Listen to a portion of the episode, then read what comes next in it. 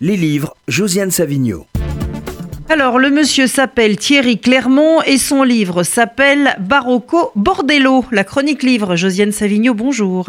Bonjour, eh bien c'est un livre tout chaud puisqu'il vient de sortir le 20 mai après avoir été bloqué par le confinement. En effet, c'est Barocco Bordello dans la collection Fiction et compagnie du Seuil.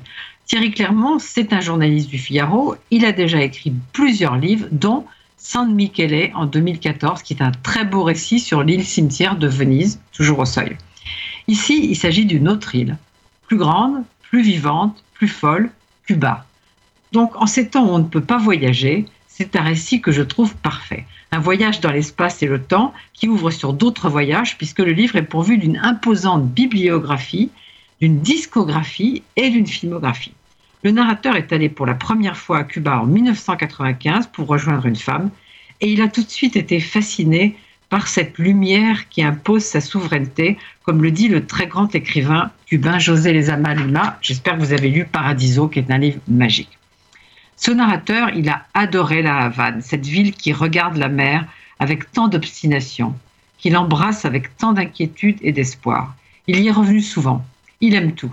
La musique, la chaleur, l'alcool, les amours improbables, les quartiers chauds avec gangs et règlements de compte. Mais c'est aussi un voyage littéraire, car il y a là, à Cuba, où la maison d'Hemingway est devenue un musée, la trace de beaucoup d'écrivains, et je ne vais même pas pouvoir vous les citer tous. Robert Desnos est venu là en 1928, accueilli par Aléro Carpentier, alors jeune rédacteur de la revue Carteles.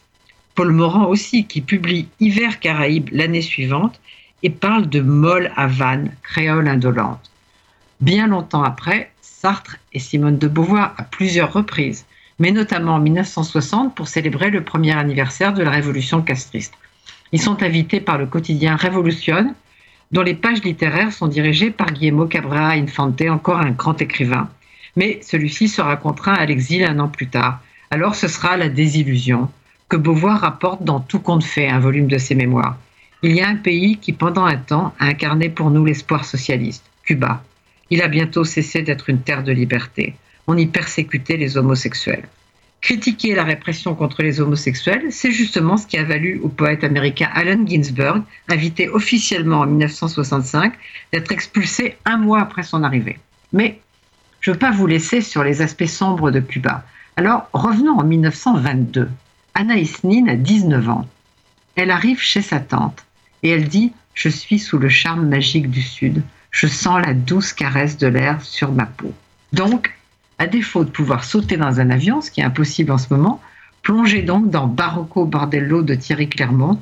C'est chaleur, rhum et littérature garantie.